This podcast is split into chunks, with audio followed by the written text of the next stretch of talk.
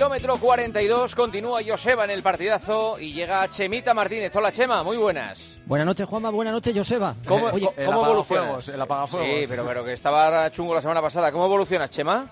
Pues aunque tengo la voz de cazalla, ¿eh? prometo que no he salido de fiesta, ni he bebido alcohol, ni he hecho nada extraño, así que todavía sigo con ese proceso recuperatorio que, joder, me está costando muchísimo, ¿eh? Sobre todo ahora me afecta la voz, eh, todavía sigo teniendo un poquito de tos y no estoy al 100% como me gustaría, pero bueno, muchísimo mejor que la semana pasada y he empezado a entrenar y fíjate, sobre todo necesitaba entrenar porque este virus, este, esta situación que he tenido durante, esta si- situación de malestar durante estas últimas dos semanas, me hace echar muchísimo de menos correr y necesito correr porque se convierte casi en, en un punto de, de energía, porque te quedas como deprimido, te afecta no solo a nivel físico, sino a nivel mental. Y ya he empezado a entrenar un poquito, hijo, eso es gloria bendita, Pues sí. he empezado a estar bien y aunque la voz todavía no la tenga recuperada del todo, pues ya me ha dado para hacer alguna cosita en el fin de semana, ¿no? Sí, señor.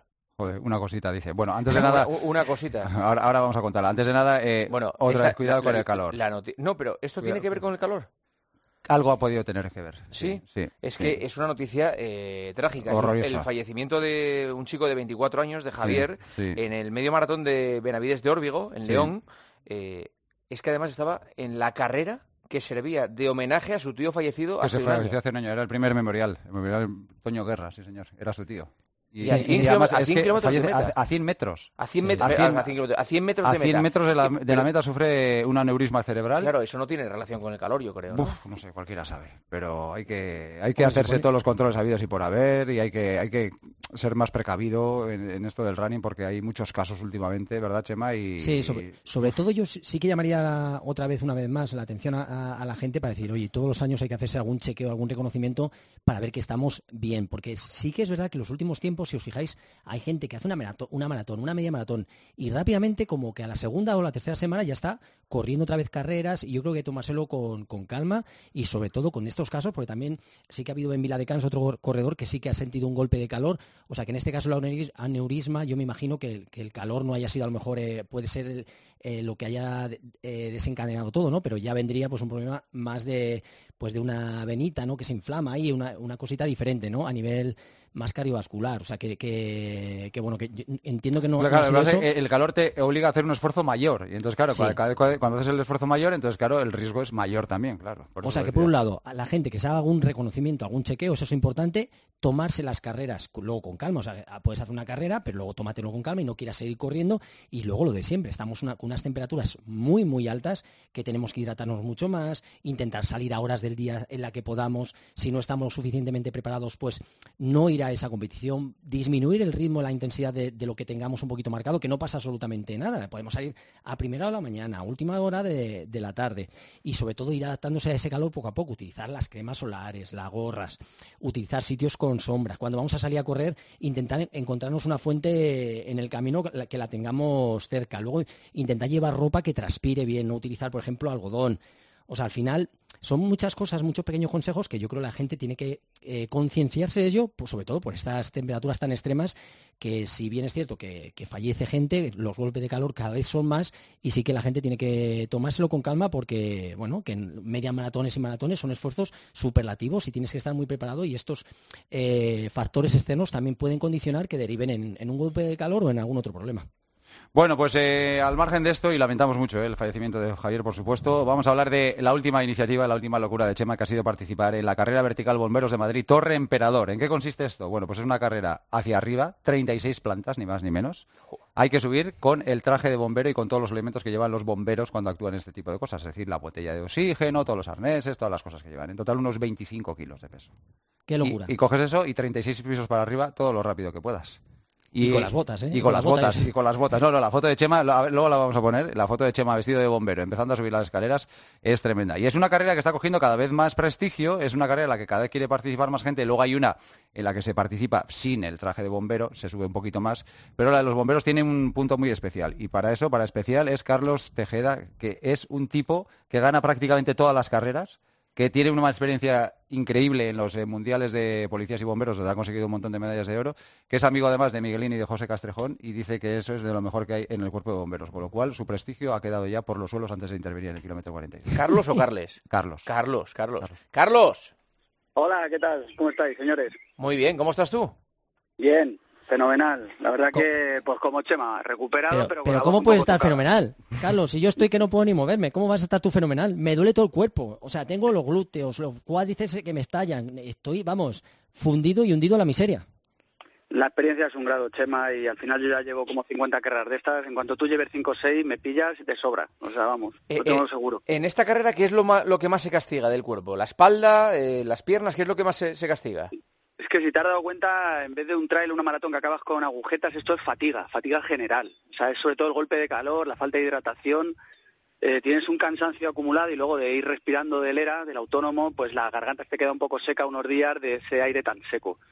Pero básicamente son los cuádriceps, yo diría lo que más trabaja. Es un ejercicio muy extremo en el cual tienes que tener en cuenta tu factor de piernas, de corazón y de cabeza, sobre todo la cabeza. Esos pequeños detalles que te llevan a ir un poco más acelerado de lo que deberías, ir a nueve segundos planta en vez de a diez, te pasan luego factura y te, cuando te pasas te fluye el ácido láctico por las piernas y te bloquean. ¿Cuántas pulsaciones tuviste de máximo en la carrera?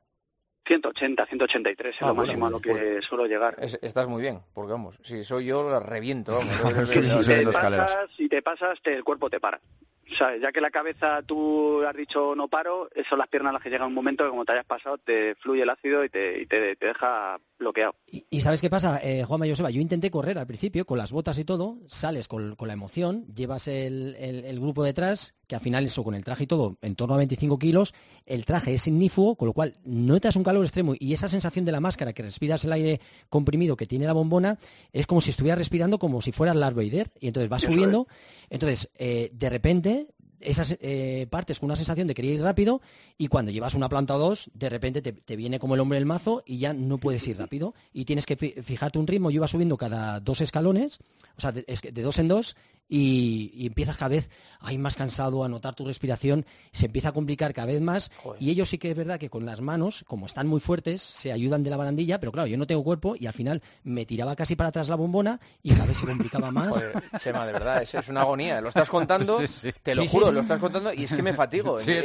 Juanma, Te cuesta verdad. respirar, ¿verdad? Es, una sensación muy estamos- agobiante. Yo, sí, es sí, que, sí. de verdad, entiendo que los bomberos lo hagan, Chema, pero no entiendo por qué lo tienes que hacer tú. Ostras, ahora sí que he descubierto decir, ole el cuerpo de bomberos lo que tienen que hacer, las vidas que salvan, porque no solo es llegar, porque al final nosotros llegamos arriba, nos dieron agua, nos quitaron el traje, pero claro, normalmente ellos cuando van a acudir a algún incendio, a socorrer a alguien, no solo tienen que subir, sino tienen que ayudar a la gente, o sea que son auténticos héroes, físicamente están Ya. Bah, como tampoco toros. tanto, tampoco tanto. Sí, sí, créeme, Y créeme. luego están comiendo paellas Hombre, en el parque. lo tampoco bueno, lo nada. bueno es que no, no, no es muy habitual que haya intervenciones en edificios de 35 pisos.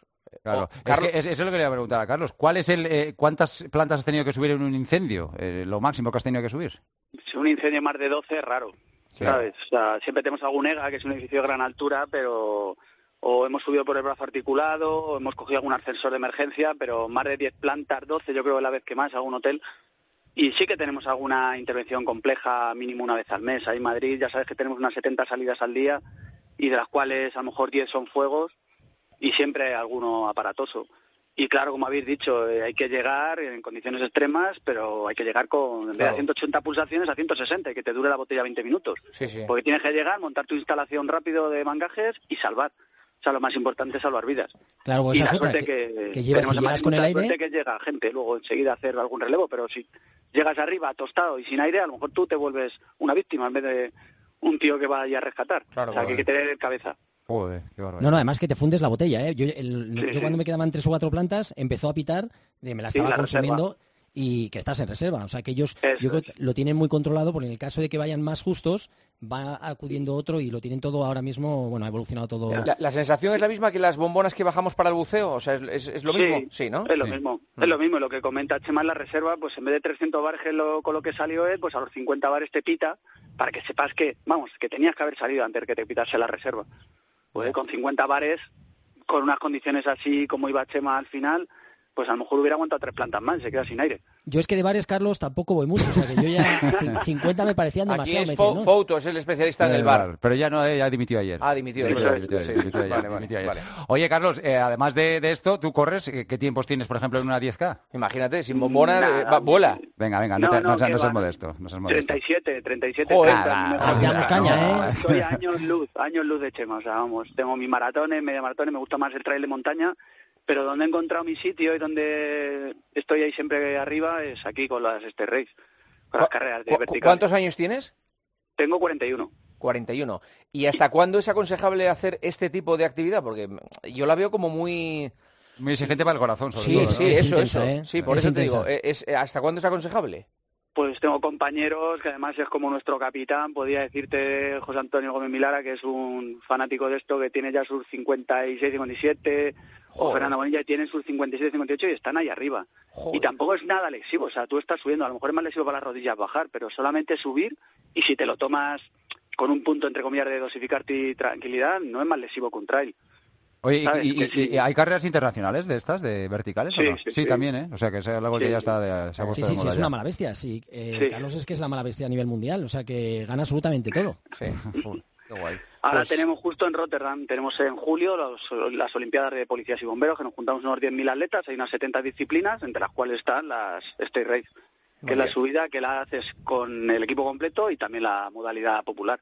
Joder. Hacemos las dos. Pues nada, habrá que ir a la final de la Champions y luego a la final de, de Rotterdam para, ya, ya. para ver a Oye, Carlos. Si necesitáis alguno para que pueda ayudaros a hacer equipo, yo después de la experiencia, repito, ¿eh? por la Pues próxima Lo tengo estar... claro, no hemos, no hemos fichado a Mbappé, pero te hemos fichado Chema para el intento. Vaya, vaya. Perfecto.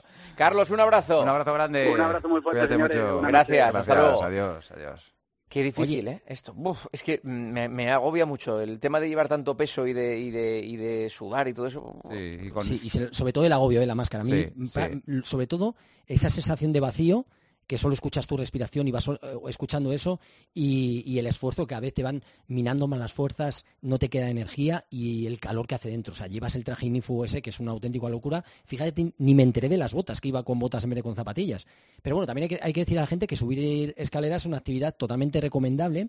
Lo que pasa es que esto, esto estaba antes mal visto, yo creo, ¿eh? porque decían que se, cuando yo jugaba al fútbol estas cosas, decían que se te aceleraba mucho el corazón de, de forma muy repentina. Lo que pasa es que como cambian tanto los tiempos y, y la- y las formas de hacer las cosas, ahora es bueno, ¿no? Ya, pero fíjate, todos los intervalos in- de intensidad alta te ayudan a, subir tu VO2 máximo, o sea que al final ese entrenamiento intenso no viene tampoco mal. Lo que no puedes hacer es estar todo el día subiendo y bajando escaleras, ¿no? Pero yo creo que como concepto para que la gente pues puede subir escaleras eh, como complemento de nuestra actividad física, quemas kilocalorías, se puede eh, combinar caminando, corriendo y meter puntualmente este tipo de trabajo y sobre todo que ayuda a gemelos, glúteos y cuádriceps. Si, si bajamos, sí que es verdad que trabajan más cuádriceps, que son los que frenan el movimiento y trabajan de forma excéntrica, pero bueno, para glúteos, estabilizadores, los gemelos. Tuyo se va tanto gemelo, lo mismo No, también subes lo revienta, lo revienta. A ver, preguntas con respuestas rápidas, ¿vale? Que Vale. vamos ya pillados de tiempo. Eh, Chema, después de varios catarros y dos meses sin correr, ¿cómo me recomiendas volver?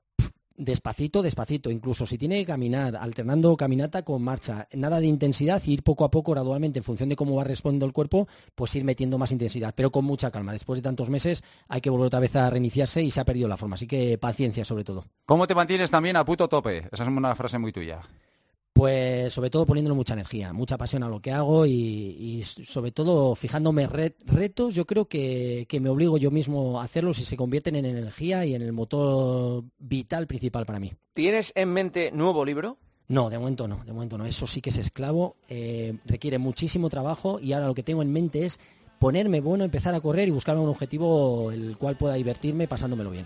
Y media semanal de kilómetros para un popular que prepara el primer maratón. ¿Qué progresión pondrías? Pues mira, entre 40 y 70 kilómetros durante 14 semanas con entrenamiento previo, lógicamente, pero sería una media más, más o menos aceptable para afrontar la primera maratón. Gracias, Chemita, un abrazo. Buenas noches. Hasta luego, Joseba. Hasta mañana, adiós. Run, run,